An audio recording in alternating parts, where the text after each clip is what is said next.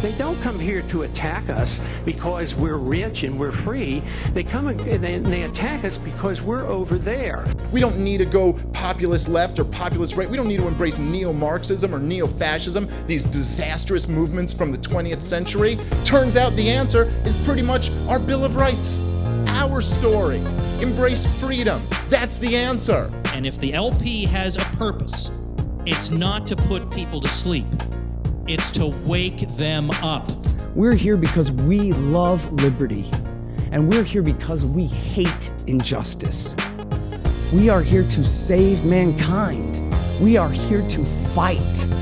Join us, the Libertarian Party, in perhaps the most exciting, grandest endeavor in history the restoration of American liberty. Ideas spread, they can't stop them. An idea whose time has come cannot be stopped by any army or any government.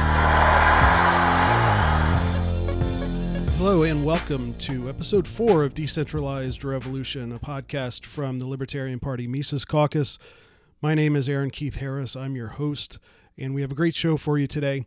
Scott Horton is my guest. I know I've promised the last couple of episodes that Joshua Smith, uh, our endorsed candidate for uh, chairman of the Libertarian National Committee, was going to be my guest. Uh, we've had some problems. Uh, the last uh, time we were scheduled to record, he was sick. I think his voice was shot. And uh, so I had been talking to Scott Horton. Scott had told me a while ago uh, that he'd love to be on the show. So I was able to to slot him in. So that's why we have Scott for you this week. Uh, if everything goes correctly uh, according to plan, we will have Joshua on. Um, hopefully, maybe as soon as uh, this Friday. Uh, it's Monday, March 9th, as I'm recording this. And if we record on Wednesday, we might have it up. Uh, I might have it up very soon. Let me put a plug in for Josh, too. Josh has been working very, very hard. He's been traveling all over the country for the last several months. He's never really stopped in one way since uh, 2018. And he's been just a great part of the Mises caucus. He goes around talking to libertarians. And as you know, that can sometimes get kind of tiring because some of us are, are hard to deal with. And uh, Josh does it with a good, uh, uh, a good spirit. And he, he takes a lot of punches and keeps going and I know the travel's been really getting to him. I can give you the PayPal link to contribute to Josh's campaign. It's paypal.com slash paypal me two. And the two is the number, the numeral two. So PayPal me two slash Joshua Smith chair 2020. And the 2020 is, of course, 2020 so you can uh, help Josh out, uh, defray the cost of his airfare, hotels, meals while he's on the road, etc., and uh, include a, a, note of uh, encouragement uh, to him on your donation too. I've I've been able to give him a little bit of money, and um, I'm really proud of what he's doing. Let me tell you about one other thing before we get into the interview with Scott Horton, and that's the Mises PAC Money Bomb. It's going to be on Saturday, March 28th. I think we're going to start at around 11 a.m. Eastern, and it's going to be an all day Facebook Live event for people in our uh, Facebook group, uh, the, the Mises Caucus private Facebook group. Uh, we'll be streaming with several people, uh, including Scott Horton, Jacob Hornberger, Tom Woods, Dave Smith, maybe some more. I'm not sure. I think Josh is going to be there too. And what we're doing is a money bomb for Mises PAC, which it's a political action committee that the we at the Mises Caucus started so that we can fund candidates, so that we can help, uh, jo- like we're helping Josh's campaign for Libertarian Party chair, and also so we can do initiatives and ballot measures on things like um, uh, ending the war on drugs and uh, Second Amendment protections We've had a little bit of success with that with decriminalized Denver. Uh, last year, we helped them legalize psilocybin out there. And so we need a little more money. Uh, we're doing pretty well. We're trying to get up to 500 monthly contributors. Right now, I think we have about 320, 330. And some of these uh, people just give about $5 a month. Sometimes I think we have a couple of people who are $100 or more but you can contribute at whatever level is possible for you. And we'd really like for you to do that between now and March 28th so that we can get up to that 500 contributor goal. I think we're bringing in about $5,100 a month out of that 330 or so contributors right now. We want to boost that to over 7,000 so we can fund more candidates this year and make the most of what we think is going to be a big year with uh, hopefully Jacob Hornberger at the top of the ticket. Now, in addition to all those great guests, we'll be giving out swag, some uh, Mises silver rounds, some T-shirts, maybe a couple other little things. But the big thing is a uh, AR-15. We are going to select at random uh, someone to win that. Uh, we had a poll in our Facebook group on the page about uh, whether we should give an AK or an AR, and I think the AR won out uh, by about 57 to 43. So, what do you need to do to be eligible to win the the AR-15 or the silver or the T-shirts? Well, you got to go to lpmisescaucus.com and sign up. There's basically a, a pop up when you go there right now that will allow you to enter. Um, I think if you're already a contributor, you're already entered. Um, but if you are not yet and you want to just enter, go fill out that form. And then there's also a link for you to become a contributor. If you have any questions, I just I want you to message me on our Facebook page. I'm usually the guy who answers those uh, queries there. Um, I can help you out if you're having trouble getting signed up. So we'll keep reminding you about the money bomb, but we would really appreciate it if we could get as close to 500 as possible before that day so that we can uh, uh, rack up as many as we can on that big day. So please, if you have time and can spare a little money, uh, go over to lpmisescaucus.com slash donate and do so there. Now, most of you know Scott Horton from The Scott Horton Show, which you can see at scotthorton.org. He's also the managing editor of antiwar.com and the director and co founder of the Libertarian Institute, along with Sheldon Richman, a, a really great, uh, underrated uh, libertarian writer, and the late, great Will Grigg. Uh, they founded that a few years ago. It's going strong. Uh, Pete Quinones is helping out over there now and they're doing great work. But what Scott's known for is his just encyclopedic knowledge of American foreign policy, especially in the last 30 years or so, but really going back to uh, the post World War II era and beyond. He's done more than 5,000 interviews for the Scott Horton Show. And uh, he has all kinds of different people on there reporters, uh, analysts, uh, other writers, um, all kinds of people from all over the spectrum, uh, people who have things to say uh, that are truthful about war and American foreign policy. And you have just a really wide range of people like Aaron Mate, who I think writes for The Nation, some other uh, left wing type reporters, um, as well as people on the right and people who aren't particularly ideological either, but they just have uh, something to say about about war. So I highly recommend that you check out Scott Horton if you haven't done so already. You've got plenty to catch up on with, I think, 5,200 or so interviews by now. And uh, so we talk a little bit about why Scott decided to join the Libertarian Party and to team up with the Mises Caucus this year. Uh, Jacob Hornberger is the big reason. I heard from Scott Horton uh, he's the first person uh, several months ago who told me that Jacob might run. I was excited because I knew Jacob from way back. And Scott's really been uh, behind Jacob. He's been advising him on foreign policy, but he, I think he says in the interview that Jacob basically already knows everything anyway. But it's uh, it's good to have Scott on the team, so Scott will talk a little bit about that. I also got his take on the recent uh, peace deal in Afghanistan and a few other things. So we'll just jump right into it. My interview with Scott Horton. All right, Scott, how are you doing today? I'm doing great. Thanks for having me. It's uh, it's a pleasure to have you on. Um, I I was been talking to you a lot over the last year or so, and you were the first person who told me that Jacob Hornberger might run for president. And uh, I had remembered Jacob from way back in the 90s and was happy about that. And, and I'm happy about how his campaign is going so far. Um, let's start by you telling me how you got, why you decided to get involved with the LP now. What's your history with the LP been, uh, if any, and uh, uh, why now uh, with the with Hornberger and, and this year? Sure. Well, so Michael Badnarik was from Austin. And so, you know, I knew people who knew him and I was really just getting involved in the libertarian movement and I knew some libertarian party people here in town and stuff. And so I had a job as his foreign policy advisor, which just meant I talked to him on the phone about what was going on with the wars and stuff like that. Um, so that was, you know, I had messed around with the LP in that sense a little bit back then in 04.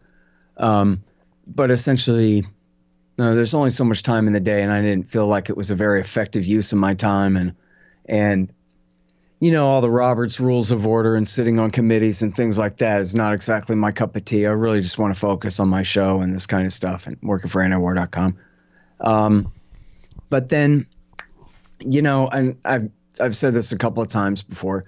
I was a very unofficial uh, advisor to Gary Johnson as well and I was asked by a friend that you know I was connected with him, um, and I had attempted to give him some advice on some things um, and some memos. Basically, I sent him some. Memos. I talked to him on the phone a few times and sent him some memos about foreign policy subjects and stuff. Uh, and I felt this is no attack on him. Never mind that, but just it seemed like, especially the year 2016, mm-hmm. was such an opportunity wasted. Yep and that what if we had really had somebody up there who knew what time it was and wanted to fight about it and you know like Ron Paul but younger and more fighty you know and right. really willing to get out there and take it to Hillary and to Trump who are the two weakest candidates in world history it's yep. just incredible the opportunity there that was squandered frankly and so then the opposite of that is hey what if it had been perfect you know what you know what would be the very best thing and um, so I did, and I think people already know this anyway. I was, was I was a bit public about it. I was trying to recruit Tom Woods to do it because, frankly, he's the most charismatic one of us. Yeah. Uh, and and I've seen him rock a huge crowd before, no problem. You know, I think he's just the man for the job. Um, but he just frankly could not do it. And I told him, if you don't want to do it, I'm going to keep after you. But if you tell me that you can't do it, then I'll leave you alone, man. You know. And he said I can't, which is understandable. He's got a big family and all this stuff. So, um, and then Jacob Hornberger's next on the list of you know best libertarians who fit the bill for you know essentially the ironic the Ron Paul uh, ironic thing of the square personality, the conservative and decent, no bad words type of a persona, mixed with these very radical individualist politics. And and you know in a way that is surprising and interesting to people who don't understand it and they're learning about it for the first time. That you know here are people who are really hardcore about gold but they're also really hardcore about letting the underclass out of prison. Yep. You know and they're really hardcore about stopping the war on Yemen. And there's common themes here about you know what it is that's important to us here. It might sound kind of weird and like a, a, a mixed bag to someone who's brand new, but you stick around for a minute and you find out yeah, about non-aggression and and how this all makes sense from the libertarian point of view. And I think you know Jacob Hornberger essentially has um, the just the perfect philosophy. Um, you know, there's an article by Murray Rothbard. It's pretty famous. It's called Do You Hate the State? And in that article, he says uh, he prefers a radical minarchist to a conservative anarchist. He's attacking an author or criticizing a book um, that was written that was essentially a utilitarian case for anarchism and yeah, how David Friedman's right machinery of freedom right. I think exactly there so I didn't want to name it because I've never read it. I don't know. But anyway, yeah, it's Milton Friedman's son's book, and it's about how No, really, the free market will take care of it. You really could have anarcho capitalism essentially would work. You don't need to socialize even your security services, uh, your welfare services, or anything else. It, you know, it'll be okay. So Rothbard said, well, that's not good enough. Rothbard says, listen, the reason that we're libertarians is because we love freedom and we hate injustice. We are here to fight for what is right against what is not right. And that is what we're here for. And so um, it's not good enough to say that liberty could work. It's that we won't settle for less, damn it. That's the deal. And then he says, So give me a radical minarchist who believes in the Constitution and George Washington and a limited republic, um, but who can't stand all the things that limited republic is doing all day and is willing to fight for the most minimal state that has as its sole purpose protecting liberty in as close as you can get to that under a system of statism. And good enough as long as they're willing to fight with me all the way, you know, 90% of the way to where I'm going. And so what's funny, honestly, uh, Aaron, is that I would always get confused and forget whether Rothbard mentioned Jacob Hornberger in that article or whether that was just my imagination because that was who I always thought of right. when I read that. And of course, it's the latter. It's it, Hornberger's not in the article, but that's who I always thought of is the radical minarchist. And if you listen to Hornberger, essentially his complaint is on whatever subject it is he's talking about that that's not right. And look at what this, you know, group of people with power are doing to these other people, and it ain't fair. And that's essentially the theme of every article he writes every single day. So here's a guy who, um, you know, I'm for even less government than him. And yet here he, he's next to me fighting 100% on all the most important issues and in all the most important ways, you know, 95% of the way to where I'm going anyway.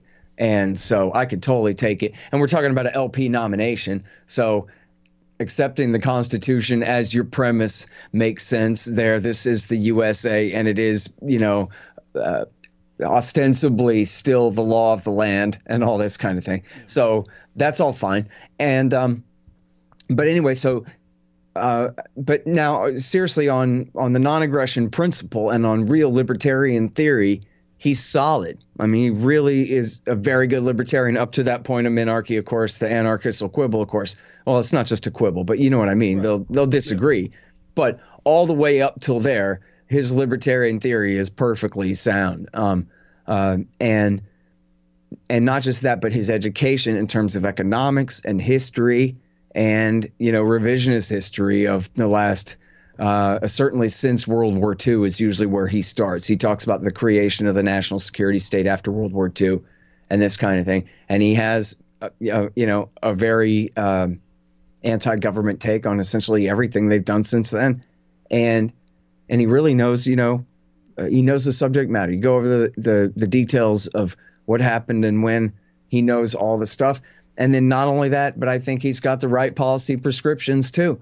And I think that when he says you know, when I'm president, I'm going to do this, this, and this, and I'm going to stop doing this, this, and this. I think he states it well. I, and I think he's just the right guy to explain that, as Ron Paul says, liberty works. David Friedman is right. You know, let's get a radical minarchist out there to show the principled case that freedom really does work. And so, um, I think Hornberger brings all of that stuff together. And I think that, you know, and especially in this time, you think about all those, you know, stars aligning, I guess, as they say, where we have Donald Trump. I mean, no matter what you think about him, pro or con or any other thing, I mean, the guy is a show he is the the hit movie of the summer, no matter what. Right? The world uh, in American politics right now, the world revolves around this guy's every burp. It's completely ridiculous. It's completely out of proportion to his actual power, even in the American superpower. Um, but um, and then the Democrats, whether it's Biden or Sanders or whatever they try to come up with over there, I don't know what they think they're going to do. Um, but they are going to be throwing everything they've got at it. And you can expect you know all the fake controversies over russia to you know attempt to be re-injected in the thing and everything. And i just figure you know what? Like what if we could figure out how to catapult a really great libertarian right into the center of that and make them have to deal with what we think and what we have to say?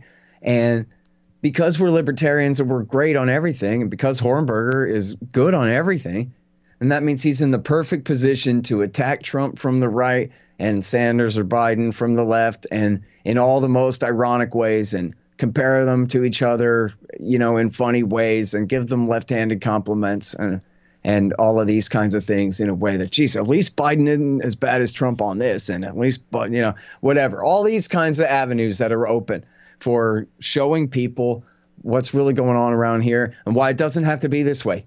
It doesn't have to be this way at all. It could be totally different. And and you don't need a socialist revolution. You just need freedom that Americans already believe in. They think they just haven't had it on the menu of, of you know one of their choices. It's always move further left or further right. But uh, what about if liberty was the compromise in the middle instead of the horrible, evil so-called moderates like well, Hillary Clinton and George W. Bush, um, the the uh, liberal Republicans and the conservative Democrats, the John McCain's of the world. What if it was the libertarians who, instead of being for everything, are against everything? And what if that was the compromise position in the middle? That hey, well, instead of everybody gets ten billion dollars for their project, nobody gets $10 billion. and we, you know, wind this whole thing down, wither this state away, as the commies say, you know? I think that's actually uh, something that's attainable, um, passing off or marketing ourselves as the moderates.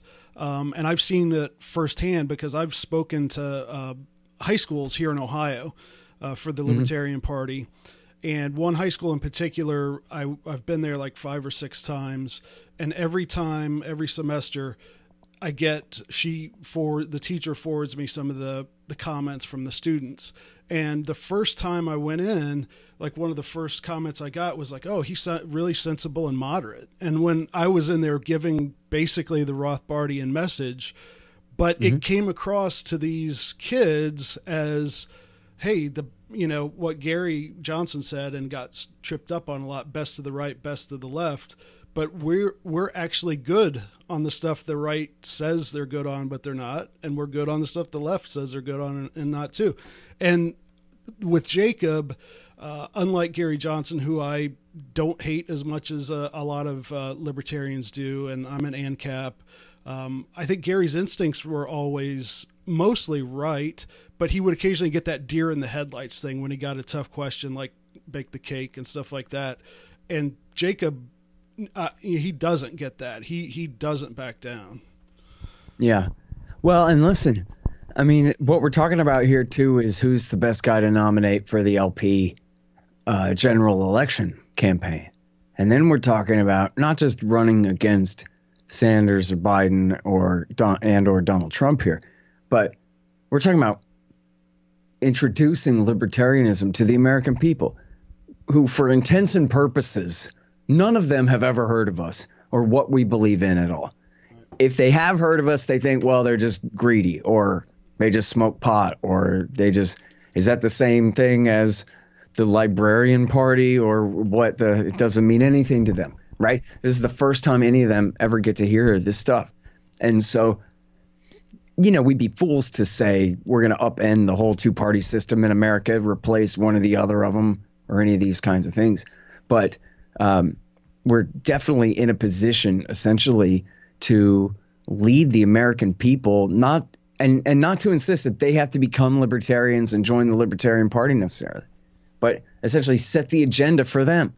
That if I mean, after all, look at how poor their leadership is, right? That you know what the left movement in America should prioritize are hey the things that they agree with us about, the things that they are best on uh, such as you know freeing people who aren't guilty of actual crimes but merely offenses against the state and its edicts for starters um, you know deregulation of of entry into business as sheldon Richman has written such great stuff about and um, you know, all these things where uh, there, well, a few things, and and leftists overall. Never mind the Democratic Party, but but progressive activists and liberals and leftists out in the world, they don't believe in imperialism and all of this stuff. You know, they get dragged along by Democratic Party leadership a lot of times, but there's a lot of common ground that we share with them. So we just have to remind them that they're already right about stuff. They're already good. All we're telling them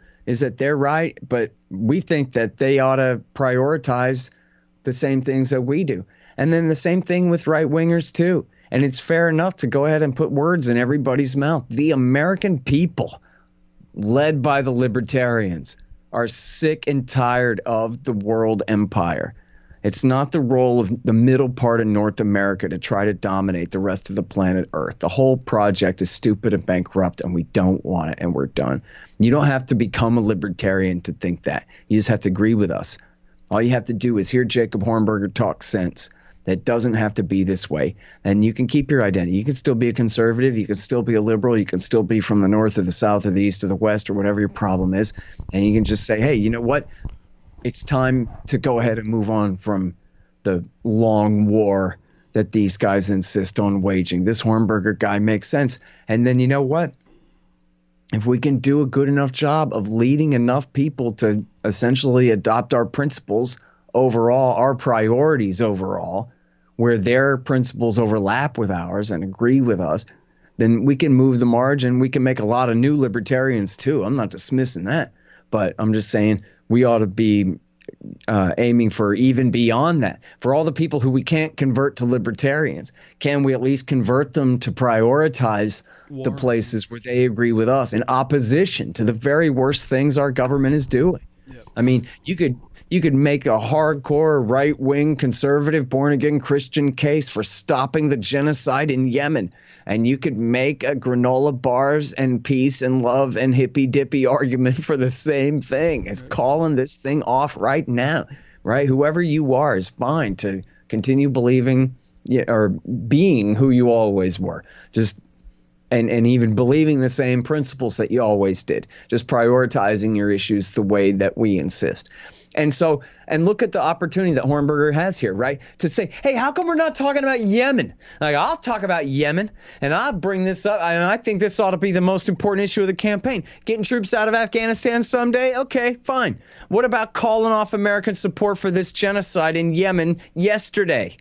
And you know, one thing where we can give credit to Bernie Sanders is he led the Senate in, in, in can you believe it? World Historical passing the War Powers resolution to try to force an end. And this war criminal, Donald Trump, defied it and vetoed it and kept going anyway absolutely unforgivable. I'll attack Bernie Sanders tomorrow. But today is the day that everyone should be talking about how Sanders is good on Yemen and Trump is the worst, right? We'll fight about, you know, Medicaid costs the day after tomorrow, whatever it is.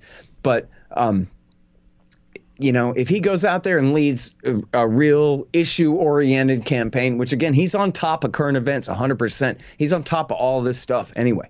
So I think, and just like Ron Paul did, Ron Paul absolutely, um, you know, fully versed in every bit of the subject matter, not just the principle, but everything that's going on in the USA today and and um, and what not the newspaper but in the place and and and how people feel about it and and why liberty's the solution to it.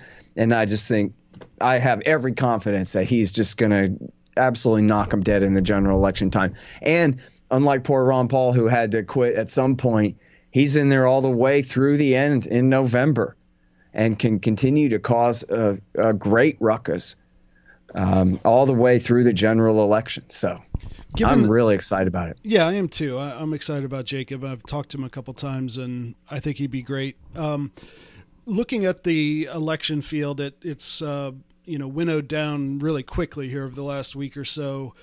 What with if it's going to be Biden versus Trump, what chance what chance do you think there is that foreign policy will be discussed in that race? Are they oh, well, basi- are mean, they basically the same person? Is Biden? I, have read some things that um, lead me to believe Biden was maybe sometimes advised Obama against some things. I don't know if that's true or not. So, do you think that they'll try to hit each other on that, or do you think they'll fall into line on the the consensus that that the Yeah. elite holds. So, what, what do you think about that? Yeah, well, it's funny. At first, I thought you said Sanders, and I thought, yeah, they'll definitely have to fight about some of this stuff. But yeah, no, with Biden, I'm not sure what they're going to do. I mean, I think you know Trump has succeeded at the very least of making Afghanistan an issue in this election, and I'm far from confident that the peace deal is going to be carried out, you know, by next year and all this, like in the promise. Um, but uh, you know, is it going to be absolutely, you know, simple white belt, you know, judo to get Joe Biden to attack Trump for recklessly pulling out of there? It's going to be no problem, man. I think it's already, you know, happening. I mean, and, you know, I haven't seen this. It, he may have already answered. Um, I don't know, but I do know that just a few weeks ago in the New York Times, um, Biden answered that he would keep thousands of troops there for counterterrorism. And so, um, you know, pres- and essentially given the same answer as in 2009, which kind of goes to your point there that sometimes he advised Obama on restraint. Well, it's true in 2009 that the Secretary of Defense and all the generals were pushing for 60,000 more troops, and they got them. Uh, really, you know, more than that. Um, and Biden said, This is crazy, man. We're not going to pacify the Pashtuns. We shouldn't be trying to. We should have a counterterrorism plus mission, the plus being training the Afghan army. But we shouldn't be taking responsibility for the Afghan army. We should be training them, and then we should be making sure to kill any actual bin Ladenites around. And so, you know, that was wrong. It was just way better than what Petraeus and Gates were proposing, which was the massive surge, which was a total catastrophe and a failure.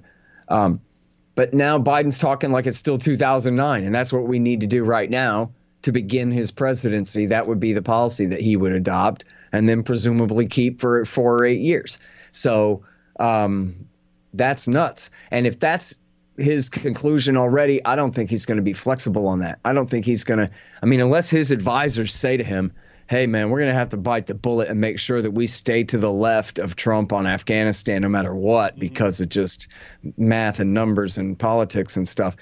Which I kind of doubt. I doubt any of them are wise enough to figure that out. I already saw, you know, Susan Rice attacked him, attacked Trump in the New York Times for it, and um, I read this liberal website uh, PoliticusUSA had this massive piece attacking Trump and lying that he's got a good enough peace deal to leave Afghanistan on, and that look, even Liz Cheney says it's a bad thing to do. And it's just, you know, for real progressives and leftists and reds out there, they're just cringing as bad as you and me, right? But for a centrist kind of liberal Democrat, that's what Hillary Clinton would say Yep. right? That look, even Liz Cheney says he's being reckless, and that's the eyeballs they're looking through. That's the only way that they can figure out the, the math on the thing. That well, I don't know if Obama kept us there for eight years, it must have been for a reason, right? So therefore, it's irresponsible for Trump to pull us out, and this is the way they look at it. So, um, I mean, in the general election, I think. If, if it's an issue at all, Trump's going to score massive points off of Biden for that. Um, which is funny because, as I say, you know, relatively speaking, Biden was the dove on that back then, but he's just too old and dumb to adjust now. You know what I mean? He's just going to fail on that. I know he is. You know, I think on the other hand, I think if Sanders is in there, I think Sanders already said, "Oh, you want to deal with the Taliban and get out?" I absolutely support that. I don't support Trump, but I support Trump's actions here. You're damn right I do, and that kind of thing. So I like that kind of deal, and I think that if he you know, uh, was the nominee and won the election, I think he would see the policy through as best he could. Um, I'm not saying that about the rest of the wars. I don't put much faith in him. But if you have Trump is in the middle of a withdrawal when Sanders takes over, he's not going to cancel it. I think Biden might. Yeah. Biden might be like, well, I talked with the generals and they decided let's keep Bagram and stay and fight. So Yep. now that's what I would definitely predict there. Yeah, uh, I think Biden, if he gets elected, would be kind of like Woodrow, Woodrow Wilson in his second term. That like he's not really making any of the decisions. Everybody around him is just telling telling him uh, what to do because I don't think he's all there. It's kind of it's actually sad to watch. I mean, I don't know what's going to happen with that. I mean, I think the narrative of his dementia is taking off kind of in full force now. And so, you know, I think we'll see what happens. I mean, Democratic voters are not bright about this stuff. If if you know, Democratic Party headquarters says that everybody knows, despite Al Gore and John Kerry and Hillary Clinton, everybody knows the centrist, most moderate centrist, always has the best shot in the general election. And so you just can't vote the winger. It's all about electability, and therefore we say it has to be Biden. That's like a magic spell on them. You tell that to a Democrat, and they just believe it. I mean, they said the same thing about Hillary. Hillary's the most electable one. Well, Hillary's the most hated woman in America. Yeah. Hillary is, she's never had a disapproval rating lower than 45% since we all met her for the first time back in 1992. Yep. Who says she's the most electable one? Why? Because Bernie's bald? well, guess what? Obama's black. That's why people like them, is because they're weird and different and from the outside, seemingly. I mean, if Obama's black, then he's not skull and bones, right? Like, he must, maybe he cares about me. Maybe he's not one of them so bad that he's going to treat me the way they do. And of course, it wasn't true. Obama's just Hillary. Um, in practice, but that's the reason people voted for him over her because he was not her. And it's the same reason that people find Bernie Sanders charming is because what's left of his hair is uncombed because apparently he just isn't worried about that. He just wants to talk to you about this taxation thing of his or whatever it is. Right. And he's sincere, right? And he doesn't care if he stumbles and stutters. He just is he's being honest. I'm not saying he's not crazy. I'm just saying he's not a liar. And, and so people like that, you know, he's got that that outsider thing. But you know, Democrats, they just take these marching orders, man. And in fact, especially, you know, and and I guess you can see the dynamic, right? Since Trump is such the winger, they're saying return to normalcy, but normalcy being the absolutely horrible status quo that Trump was elected in spite of. And it's you know they don't have the right answer at all to appeal to people. So moving further left with sanders obviously is crazy. But going back to the good old days of the obama years you know that's just not going to sell to the american people at large. It might sell to the democratic party. But then again this the dementia thing um that's what i was going to say. Sorry that was just a big comma for i don't know democrats are stupid. But at the same time I mean, it's just becoming more and more clear. All the we hold these truths to be self-evident that everybody's uh, created. Uh, uh, you know the rest. He couldn't even come up with created equal. Right. Like, hey, that's kind of the main number one creed of the whole nation, the whole right. idea here. Supposedly, the Declaration of Independence. Um, and you know, I have my brain farts too, but not so bad as all that. And if they were that bad, I don't think I could run for president, could I? And Donald Trump, he may be making a mistake. I think Trump believes the hype that Sanders is the weakest candidate and he'd rather fight Sanders and so take out Biden now. But I don't think that that's really right. I think that um, for the same reason that Trump is in there, he should be smart enough to know that, you know, Biden is Jeb Bush and Bernie Sanders is Trump, man. That's the narrative here for sure. And so, um, but they're already going after Biden hard, and Trump was saying that, listen, if this guy gets elected, they're going to have to put him in an old folks' home and just hire a bunch of staffers to come in and run the whole government for. Him. And then he, I love the way he trolls. He goes, you know, I'm I'm really worried about him. you know, this kind of thing. Like, I mean, that's just. He sank my battleship, dude. You're done. Yeah. Done. Already toast right yeah. there, you know? Yeah, I think it's going to be really entertaining and and I, I don't see how even somebody as stupid as Trump can can um, mess this up at, at, this point, but we'll see. Um, I, I, did. A lot can happen, but yeah, as all yeah. everything being equal, yeah, no, I, he's gonna walk all over Joe Biden yeah. with all just the old man jokes and all that stuff. It's yeah. just it's over. Yep. I wanted to uh, get your take on the recent news from Afghanistan, and I wanted to kind of frame it and put it in context, talking about a peace deal with the Taliban. Uh, In something that I learned in reading your book, uh, Fool's Errand, which is over your shoulder there, that you know I was kind of uh, not very uh, libertarian on foreign policy after 9/11, and I wasn't really paying close attention, and I had never heard the fact that after 9 11, but before the American invasion, the Taliban was ready to give up bin Laden. But we didn't you know, tell us, you know, they wanted a little fig leaf of. Um, uh, of something so they could satisfy their the Muslim honor thing of not giving up a guest, but they were ready to basically say, "We'll send Bin Laden across the border to somewhere you can pick him up." And so, talk about that opportunity and why that wasn't taken. Why why has why do people still today think the Taliban and Al Qaeda are the same thing? Yeah. Well, I mean, the answer to that last part is just because they lied and they they deliberately used the term so interchangeably to confuse people into thinking it was the Taliban who had attacked us.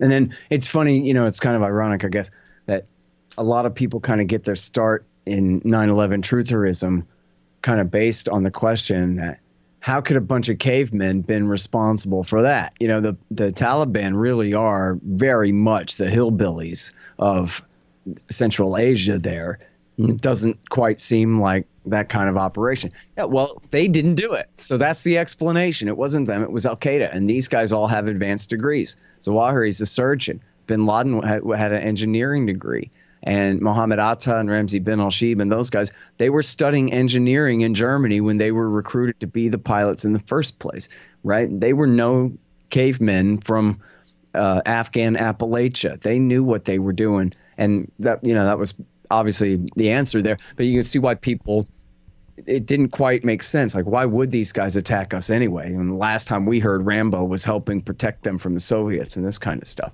Um, but uh, so, and then I guess to answer your second to last question next would be the reason that they went to war was because they wanted America to be on a war footing because they wanted to carry the war on to Iraq next. And they needed for something to be ongoing still in the ongoing war on terrorism. Don't you get it wrong. This isn't over yet. We're just getting started now. And we know from the records that um, Donald Rumsfeld, particularly, was worried that they might kill bin Laden and that then the message, you know, might be confused. The American people might think that, well, the war on terrorism is over. We got our revenge, dropped a 500 pound bomb on this guy's head, and now we all feel a lot better about ourselves, and now we can go on with our day. And so Rumsfeld said, maybe we should attack right now and get Iraq going right now, just in case we kill him at Tora Bora the American people won't think that it's over because we'll be already on a brand new phase of the thing. And they didn't go with that, but that was their thing at the time. It's pretty clear they let him go as part of that same theme. And who cares if Saddam Hussein is in conspiracy with bin Laden when we already killed bin Laden? And as far as the American people are concerned, our war on terrorism is over. And so you know, there's that. And I'm sorry, you're going to say. No, that's okay. Do you think they let him go on purpose uh, to Pakistan and all that? It's a circumstantial case in the book, but they got really shoddy excuses essentially for why they did not order the Green Berets to come down from the north, the Rangers from the Bagram Air Base, and even General Mattis had Marines down in Kandahar province who presumably could have gotten in helicopters and gotten on over there to seal that border and they refused to allow them to do it. The Delta Force wanted to go to Pakistan in their Chinooks and then get dropped off on the mountaintops and come over from the south um, and south and east there um, in order to corner the Al Qaeda guys there. So they're trying to flee into Pakistan. And ah, surprise, we're already on the other side of the line. And they were refused. In fact, um, uh, reading right now. I, I've read parts of this before. but I'm now reading Kill Bin Laden by Thomas Greer uh, under the name Dalton Fury was his pseudonym, and he was the Delta Force commander there. And just like in the CIA memoirs about Tora Bora, they say over and over, we just couldn't understand these orders. In fact, I didn't realize this that they were pulling out Delta Team A right when Team B is getting there. They pulled them all out, and the Green Berets that were with them and the CIA guys that were with him already knew they had called Gary Berntsen, the CIA commander, out in the middle of the mission. Right in the middle of the mission at Tora Bora, they called him out of there. And Greer says in the book, you know, they said that they were doing this as a psyop to fool bin Laden into thinking that we were pulling out. But then Like they really did pull out. We could have used those guys, you know? It doesn't doesn't seem to make sense. And yeah, I don't think that that was why they pulled them out was as a psyop against bin Laden. I think that was their excuse. I think they wanted to be able to claim that they had sent enough guys in there to give it a try and launched enough airstrikes to claim that they had given it a shot, but they wanted to well, it's not that they wanted to make sure that he got away because they weren't really in a position to do that, but they refused to commit the forces necessary to seal the border and make sure that they were captured. And that's according to all the leaders on the American side there. And I think it's pretty clear if you go back and check the record and check their excuses. They go, well, we didn't want to rile up some tribesmen on the Pakistani side of the line. Well, really? I mean, what the hell excuse is that? Why didn't you want to? Because then what were they going to do when the U.S. Delta Force comes through saying, listen, we're hunting for a six and a half foot Arab around here. if you've seen him, point the way. If you want trouble with us, we have some. But if you want to let us pass, then we'll just pass in peace. Yep. That might have riled them up, huh? And then what? That would have jeopardized the whole regime change in Kabul. Right. But why? They're on the Pakistan side of the line, first of all. And why do I care about regime change in Kabul more than I care about Osama bin Laden getting away? Right. Right? And I think it's pretty clear when you when you read what the CIA and the Delta guys have to say about their time there that the way they always phrase it is we just couldn't understand it. When the obvious answer is right there in front of you is they wanted for people who've read the book 1984 or for those who haven't read the book 1984 a big part of the story is that Emmanuel Goldstein is the enemy. He's Trotsky, the enemy of the revolution, on the run out there trying to sabotage us and undermine us and kill us and scare us. And he's the reason that we need Big Brother to protect us from the enemy. And it's just, it's the perfect script and it works very well. And it was the ticket into uh, Iraq. Now, back to the first part of your question, which is the offers to negotiate. Bush said, no negotiations, hand him over. And they said, well, listen, if you provide us some evidence that he did it. Wait, let me rewind a minute. I don't want to go back too far, but um, they had been trying to negotiate to give him over ever since the embassy bombings in Africa, Dar es Salaam in, Tan- in Tanzania and Nairobi, Kenya in 1998. Right. And there had been on and off again negotiations, and um, the head of the uh, CIA effort in Afghanistan in the 80s, Milt Bearden, he was on the record saying that they were negotiating in good faith. They were trying to give this guy up. And he was frustrated at the American side for refusing to listen t- intently. So, for example, the Taliban would say, you know, bin Laden went out falconing and we can't find him. He's been missing for a week. And then the CIA guys or the State Department guys would say, Hand him over, we said. And then Milt Bearden is complaining later to the Washington Post that when the Taliban said we can't find him, what that meant was he is outside of our protection right now. You guys go ahead and do your worst and it won't be our fault. Hint, hint. He went out falconing. And the Americans are going, hand him over, you dumb towel head. Yeah, okay, and getting nowhere, right?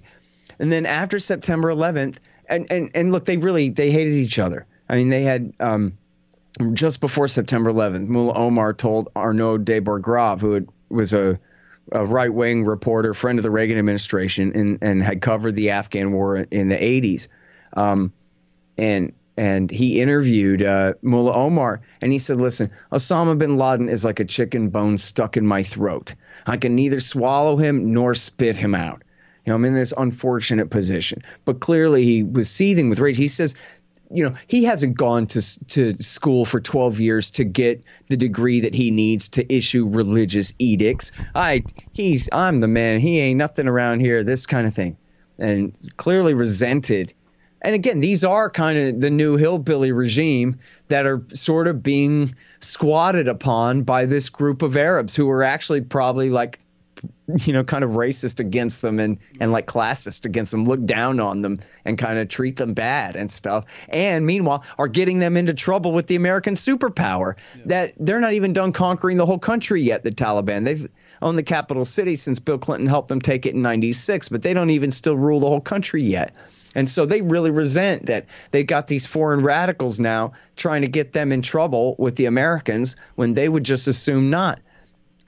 So, um, you know, after the, after September 11th happened. Oh, and one more thing about this was the Taliban try. I knew there was one more thing. I was trying to find it in my brain somewhere. Um, their ambassador i don't know if they had i guess they didn't have an ambassador to the united states but they there's their foreign minister was named watakil or wakili or something i'm sorry i always forget how to pronounce exactly um, but he had tried to warn the us and he had sent one of his guys to the us to warn and he couldn't get a meeting and they just essentially turned him away and then he personally had gone to pakistan and had warned i think tried to pass a warning to the U.S. through the United Nations in Pakistan, something like that. It's in the book. I have the details. Um, to warn the Americans. They didn't know the details of September 11th. Talk about Taliban being guilty of it. They warned the Americans. These Al Qaeda guys in our country, they've got something cooking up against you. And you know how they knew? The, ta- the Al Qaeda hadn't told them. Al Qaeda was betraying them by doing this, betraying their hospitality by doing this. They found out because of a guy from, I think, Uzbekistan, a jihadi from Uzbekistan.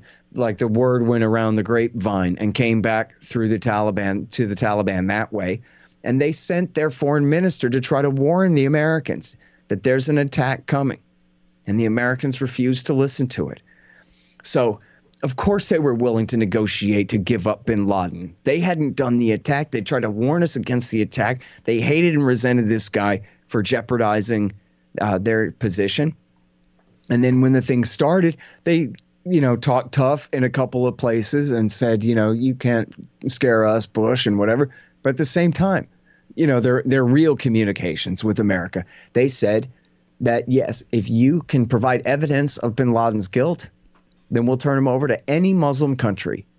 Now, I don't know what everybody in your audience knows about this, that, and the other thing, but that could include then Egypt mm-hmm. or Jordan or right. Turkey or Malaysia or any Muslim country that is uh, Kuwait, right. who are extremely close with the United States and would do. I would say, don't turn him over to Saudi; he might disappear. Right. But but any other Muslim country that's a friend of the USA, it would be just checking off a box essentially let the plane land at the airport and then turn around extradite them and send them straight to virginia and new york for prosecution no problem whatsoever yeah.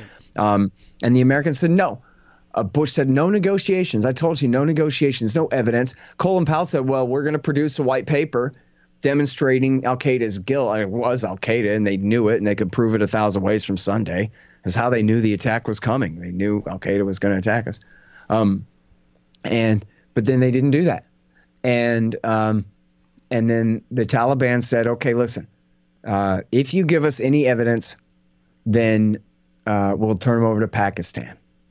In this case, the Pakistanis said no. We couldn't guarantee his safety. I don't know what that's even supposed to mean, and I suspect the Americans influenced the Pakistanis to reject that. I don't know that that's true, but it is at least it's said that Musharraf the dictator of Pakistan at the time, uh, was the one who scotched that effort there.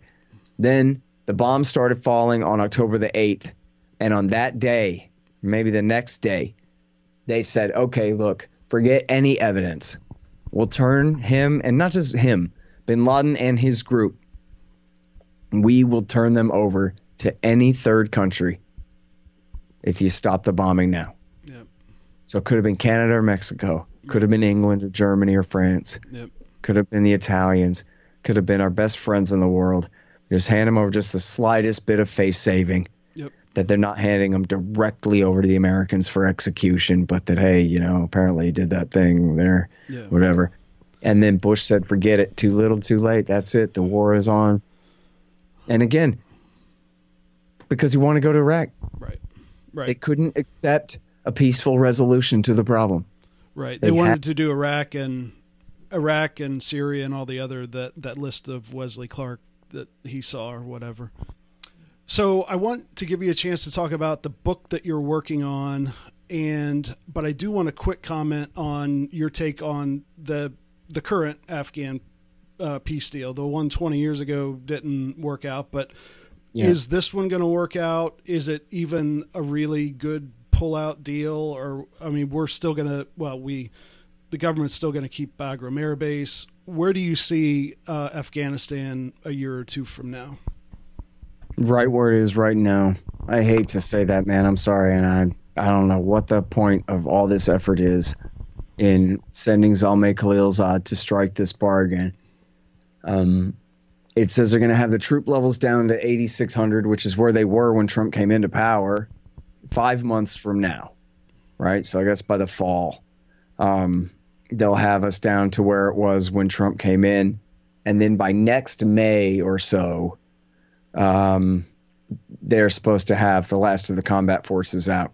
But there are exceptions there, and there's no real resolution of the CIA and their so-called counterterrorism pursuit team, death squads, and um, they're still unresolved. You know, they don't say in any uh, specificity about the fate of the Bagram Air Base there north of Kabul, which the military is just absolutely intent on keeping.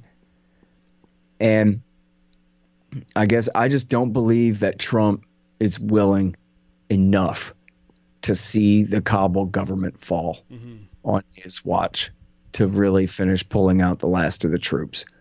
And of course, they could never get the um, Taliban to agree to some terms that recognize the current government as legitimate. They did agree to talk to them, which would be a first. Before they always said, nope, they're just illeg- illegitimate sock puppets. We won't talk to them at all. But they've not agreed to truly seek a peaceful resolution in any meaningful way. There's no enforcement on that anyway. And both sides have so much to lose by giving in to the other. And, you know, I don't know. I, I really think if they were wise and not a bunch of butchers, which they are, that everybody over there should be willing to call timeout. Now's really a good time for the Americans to go. The Taliban rule virtually all of Pashtunistan except the provincial capitals, but all the countryside and the small towns in the predominantly Pashtun parts of the country. And not too much more beyond that. They do have influence in other places as well. And there are Pashtun areas up in the north uh, where they have more influence as well.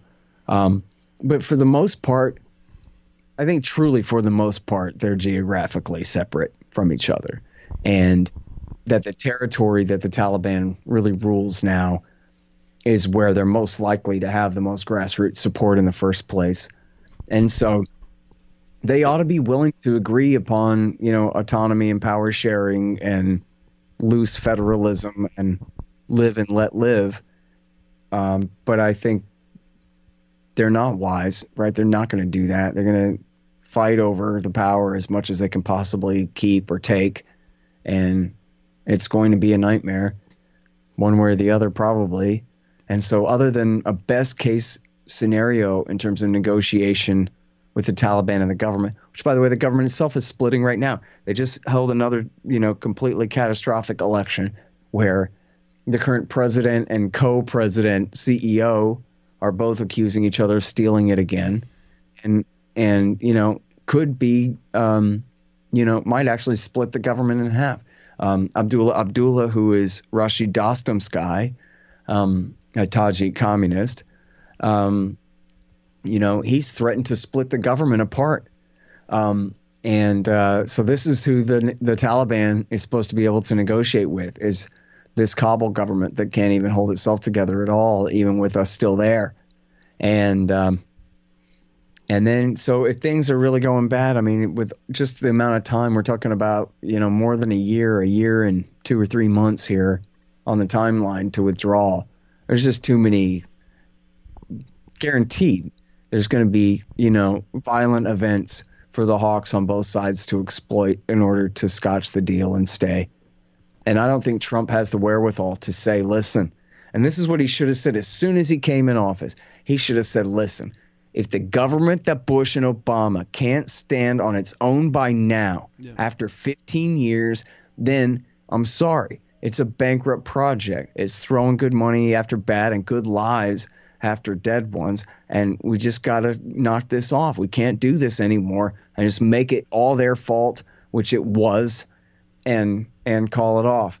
So, but then to paraphrase Dina Powell, who was his uh, deputy national security advisor, she says, um, uh, well, you know, Trump can't lose a war.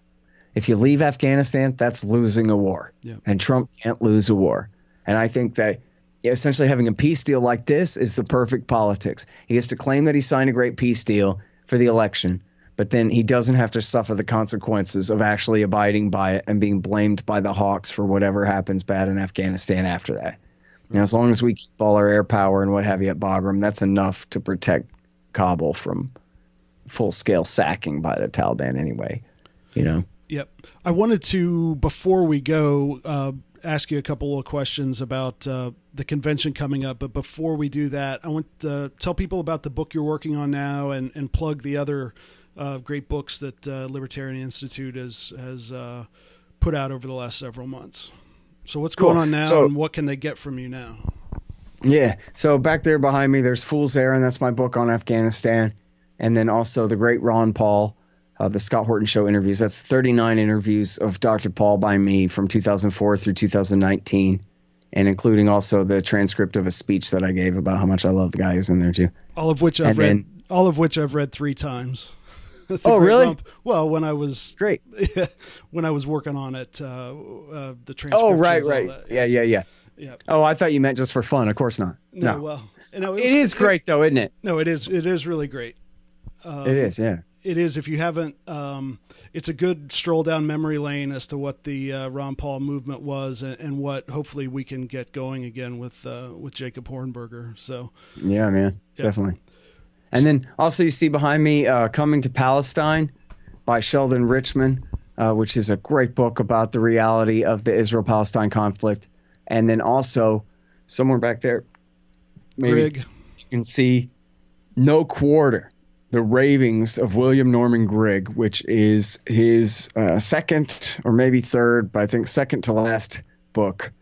Uh, he died back in 2017, but he was working on this thing, and uh, Thomas R. Eddlem did the editing and got it all together for us, and we published that last year. So the Ron Paul book, Coming to Palestine, and uh, No Quarter all came out last year. You can find out about all four of those books at libertarianinstitute.org/books. Um, have all those, and then the one I'm working on it's for now the working title is enough already time to end the war on terrorism although i know everybody hates that so i'll have to figure out something um, but so it's enough already and it's about all the wars from 1979 through now essentially all the middle east wars and interventions over there and uh, why to knock it off finally so uh, that's still quite a few months away i'm i'm bogged down on yeah, writing about these neocons now but i'm getting there right. Yeah, I've I've read parts of it so far, and I'm excited about it. But it, the the problem is. Uh, and people won't be surprised by this. It's what to leave out because you know everything about everything, and you want to put it all in, but you can't. So uh, that's the that's the task that you've got before you. So uh, Well, you know, that's how Fool's Errand became Fool's Errand. That started out as chapter two of this book. yeah, And then I just couldn't finish writing about it till it was a book of its own. So right now I've skipped Afghanistan this time. I don't know how I'm going to treat Afghanistan this time. I, I want to write one tight essay to fill in that space and then go ahead and move on to Iraq now, I guess. But already I'm way bogged down on Iraq. It's stretching out bad. I'm just on why they lied us into it in the first place. I hadn't even really told about how they lied us into it yet. I'm just at the part about they why they lied us into it. And uh, so anyway, we'll see how it goes, man. But I, I am working. I swear for for everybody who's donated and supported and helped. I am. Uh, believe me, I am working on it every single day. Yeah, I know you are. It's uh, uh, we're all looking forward to it. Um, uh, oh, one quick thing that I just thought of. How, what's the just real quick North Korea? What's going on there? Anything at all, or Uh, no, I don't like it. I mean, the fact is that Donald Trump started off uh, with a, you know, on a pretty good uh, foot here. Well, no, no, he started off terribly, threatening them and everything. But then he, he uh, once the peace deal stuff started, he started off pretty well. But then, you know, essentially he let his hawk sabotage it. And so you know, essentially to sum it up, it's like this the Bush administration, the Obama administration, and all the hawks, they say denuclearization first, then we'll talk to you right. about other stuff. Now, here, they advanced it forward by saying, well, okay, at least let's talk about. Well, first they said, let's just go ahead and open up talks. But then essentially they changed it back. And they said, well, we'll only talk about denuclearization.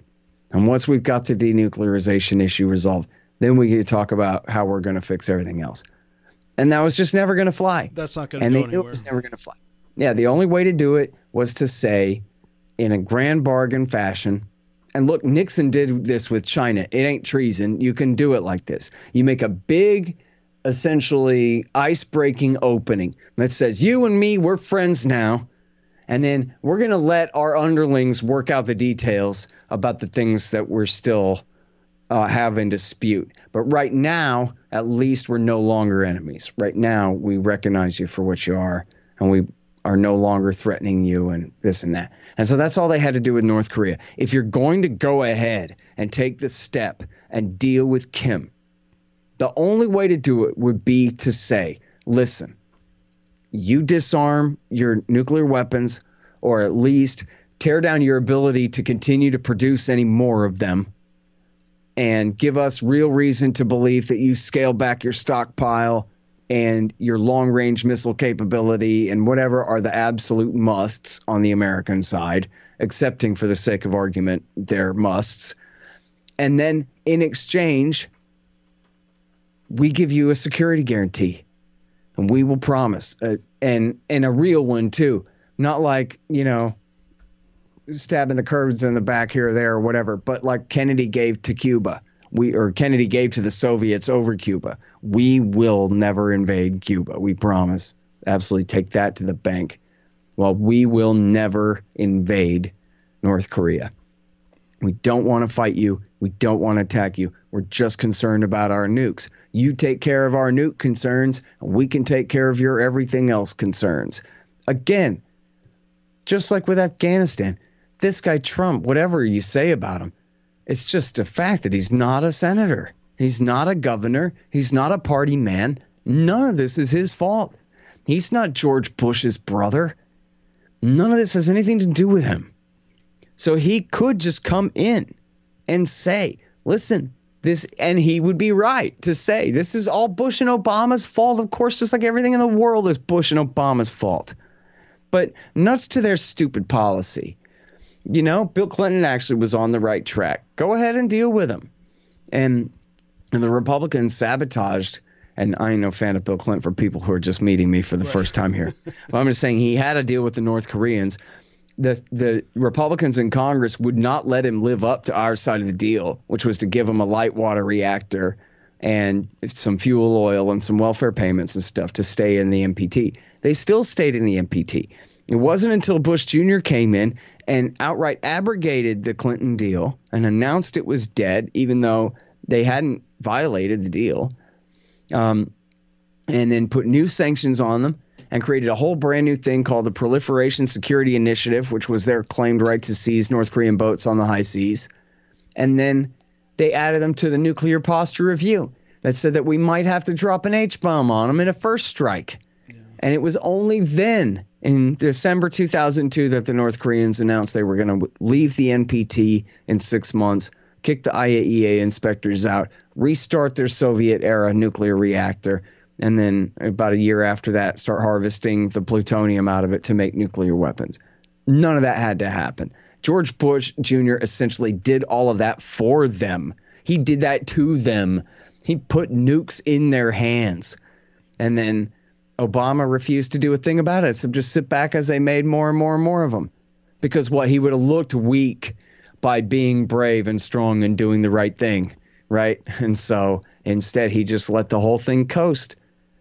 Donald Trump, all he had to do was say, look, everybody knows George Bush is an idiot and Barack Obama's a wimp. Both of these guys are worthless. That's why I'm here to fix what they caused as their mess. And here's what we're going to do. And he could have told his staff listen, everybody who doesn't agree with we're offering a grand bargain here, including a security guarantee in exchange for real promises and verifiable ones about their nuclear weapons. Get the hell out. And he didn't do that. And John Bolton came out and said, Well, yeah, we're looking for a deal like we got in Libya. Well, in Libya, George Bush got Gaddafi to sign over, uh, to sign up and give up all of his nuclear weapons technology, which is really just old junk in warehouses. It wasn't really operational or anything. But still, he gave all that up in promise for a security guarantee. And then uh, just five years later, Barack Obama murdered him. Right. And so, um, yeah, that's not a very good way to convince Kim Jong un that you're trying to make peace with him when that's your model, the Libya model. And Trump later criticized uh, Bolton for that. So it was not helpful at all that he did that. But it was Trump that allowed them to change the policy. So they ruined the first meeting by not being willing to put denuclearization last, essentially, friendship first. And then at the second meeting, uh, which was the one, I guess, in Hanoi, um, that was the one where um, I think they had banished Bolton to outer Mongolia, literally, like just like in the cliche, and sent him to outer Mongolia, which we better be keeping our eye on that. America messing around in this giant space between China and Russia in a very, you know, resource rich area and all this stuff. I'm way behind on my American Mongolian policy right now.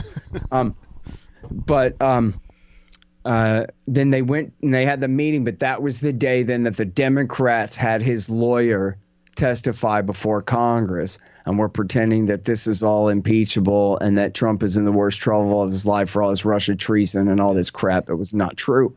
But they had, on top of that, a whole narrative then that one, Donald Trump is a damn fool. And Kim Jong un, the master planner, genius chess player, is going to walk all over him and get all these concessions out of him and get America to give in and roll over while not giving up anything. And because we all know how Trump is, the world's worst pushover, just watch. They're going to announce that he made a deal because of what a weakling he is. And they said that all day long. And then on top of that, oh, yeah, sure. And he's just trying to distract from the fact that his lawyer's testifying before Congress right now, even though his lawyer wasn't incriminating him. And they were the ones who were holding the hearing on the day that he was in Hanoi, yep. not the other way around. But then, so the politics of the moment almost mandated, certainly from Trump's TV obsessed point of view, mandated that he walk away from the table and say that what they offered wasn't good enough, even though it really was. Yeah. The sticking points could have been worked out. And instead, he walked away from the table because he had to look like he wasn't giving in.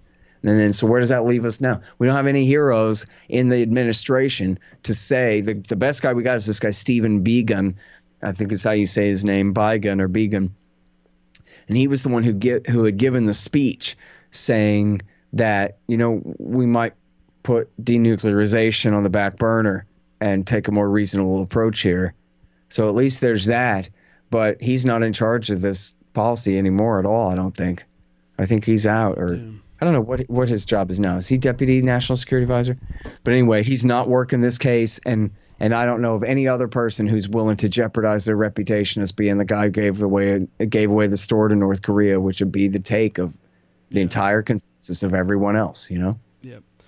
Yeah, it's amazing that they keep pushing the narrative that uh, Kim is like this crazed maniac and acting irrationally, but he's acting very rationally. He's shrewd and savvy and he's evil, but he's acting in a way that won't get him torn apart in the streets like Gaddafi was. So You're right. Um, yeah, he has his own power factions he has to balance there between the military and the Communist Party and the other factions in the country. Yep. Um, it's about two and a half months from Austin, the uh, convention over Memorial Day weekend, the LNC. Uh, I just mm-hmm. bought my ticket last night, 400 bucks round trip from Dayton to uh, Austin. I'm looking forward to being Great. there. And I think most people know if they've heard you a few times um, on different podcasts, you're that's in your backyard, right? You're just a few, uh, just right outside Austin. So you're going to be there. What what's your involvement going to be? And and give us your pitch for um, why our listeners should, uh, if they're on the fence, go ahead and jump in and be there for Jacob and for Josh and everybody else. Yeah. Well, so a few things there. Yes, this is my hometown, and um, I will definitely be there. And um, you know, as far as I understand, depending on whatever else happens, but I think I'll be giving one of the nomination speeches for Hornberger. Oh, great! Yeah. Um, and uh, you know that's my plan. And also, you know, me and and a few other people I'm working with here in Austin, we're going to do everything we can to go to all the precinct meetings. And in Texas, the rules are really tight. Yeah, you have to go to all these different precinct and county meetings before you go to the state convention in order to be delegates to the national convention. So whether you're in Texas or or whatever state you're in, what you do is you go to lpmisescaucus.com or search that in case I got it wrong. But you got it. The LP Mises Caucus. And they have for you on their Facebook page and on their regular website, they should have for you everything you need to know about how to become a delegate in your state Yep. to then go to the state convention, to, to then um, go to the national convention and represent your state. And we're just trying to do everything we can to get everybody on board for Hornberger to win this thing Yep. and unite the Libertarian Party. And that should be the radicals and the pragmatists and all of the different factions. Hornberger should be the libertarian that we all agree on, I believe. And that's the case I'm going to make in my speech on his behalf. And, you know, that's why I convinced him to do this thing in the first place. And I can see why people on the inside of the party might feel like, wow, a bunch of outsiders are kind of foisting this guy on us. He's been gone for 20 years at least and all this stuff. And a lot of us are new members to the LP and haven't been active and all that. But then again, look at who's the guy we're foisting on them. It's Bumper Hornberger. He rules. He's good on everything. And they all know him, as you said, from a long time ago, back when he was great a long time ago.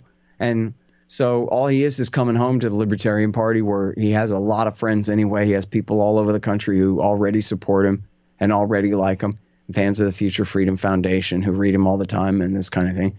And so it should be, I think, right? This is the opportunity of a lifetime Yep. to get the libertarian movement to join the Libertarian Party and really combine these things together and and really use it as a vehicle to teach libertarianism to the American people, to lead the American people of all different political persuasions uh, to adopt our policies as their priorities, to be that new moderate middle, to replace the, you know, self-murdered neoliberal consensus of the Bushes and the Clintons in the post-Cold War era here. Um, you know, I think we can do that. I think now, you know, they said the libertarian moment was dead because Rand Paul refused to do the job. But so now here's a chance to restart it and to really, you know, keep the revolution going.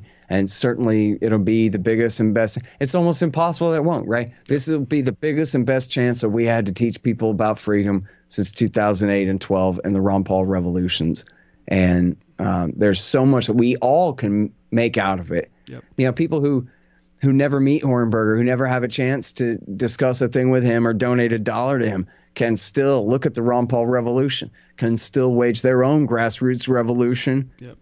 With his brand name on it for the campaign in a presidential election year and and teach people about freedom Yep. and It- teach people about peace. We can do it. Yeah, it doesn't matter how many votes we get if we abandon that principle on peace and freedom and and uh, uh, being the radical, at least the radical minarchists, if not if not more than that.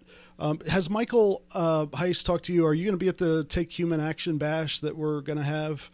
Yeah, I think I'm speaking at that too. I thought you were, but I wasn't sure. Um, so Yeah. for yeah, we're gonna have another event uh, like they did uh, a couple of years ago. Um, I'm gonna let you go, but one last question: If when Jacob gets the nomination after the the president is presidential nominee is picked, then it's v- vice president, right? Then they pick the vice the delegates. I think I want to start a draft Scott Horton for LP. No, no, no, no, no, no, no, no. That's not my role, man. I'm the. You know what? I, I, know that there are great guys. I've heard people talk about uh, some real good possibilities there, and I'm perfectly happy to tell everybody what to do and say. But it ain't me. I'm Right. not the right guy. Plus, you got you got this book to write. We can't take you off of that, right? Yeah, I mean, first and foremost, but also, I mean, first of all, Your Honor, just look at him, right? I'm not. Again, part of the charm of of Hornberger, like Woods and like Ron Paul, is that they are accomplished professionals with advanced degrees. All of them have advanced degrees and very uh, square and bourgeois lifestyles and all these things. Which uh, I'm a bit of a family man myself these days, but Right. I'm also a skater scumbag and a a pirate radio kid who dropped out of community college. It's not the same thing, and uh, and I say bad words all the time, and just Yeah. people don't like that stuff. So um, I'm I'm perfectly happy to uh, be anybody's foreign policy advisor, including whoever is the vice presidential candidate. I promise that though. Yeah, I was just I was just teasing you, but I uh, I I think a lot of us really enjoy uh, when you have the spotlight and the microphone and and can uh, talk about that principled libertarian message about the most important issue, which is foreign policy. So, Cool. Well, thanks for that. yeah, yeah, it's great. Um, I want to let you go. I'll give you one last chance to plug anything. Um, it's been great having you. It's it's time for it's time for me to go have dinner with my wife. Um, but uh, anything else you want to say about Libertarian Institute? Yeah, just uh, libertarianinstitute.org. I'm director there. Antiwar.com. I'm uh, editorial director there. And um, scotthorton.org. That's my show. I've done 5,200 interviews for you. I did eight or 10 more today. I don't know, something. So 5,200 interviews for you there at uh, scotthorton.org. I'm on the radio Sunday mornings in Los Angeles, KPFK 90.7 FM in LA. And I wrote the book Fool's Errand Time to End the War in Afghanistan and the great Ron Paul, as you can see behind me there. And uh, you can read about Fool's Errand at foolserrand.us. Great. I think that's everything, man. Yeah, yeah, yeah. You're going to be guest number four on Decentralized Revolution, and I can state with certainty that I will never catch up with you on uh, 5,000 interviews. I don't think I'll live that long, but uh, it's been great having you, and uh, look forward to seeing you in Austin in just a few weeks. Great. Thanks, Aaron. All right. And there you have it. It's always great to talk to Scott Horton. Looking forward to seeing him on Saturday, March 28th. As part of the Mises PAC Money Bomb, he will be on our all day event uh, in our Facebook group, uh, along with Tom Woods, Dave Smith, Jacob Hornberger, and others. So if you want to be part of that and you're not yet part of the uh, LPMC Facebook group, you need to do that between now and then.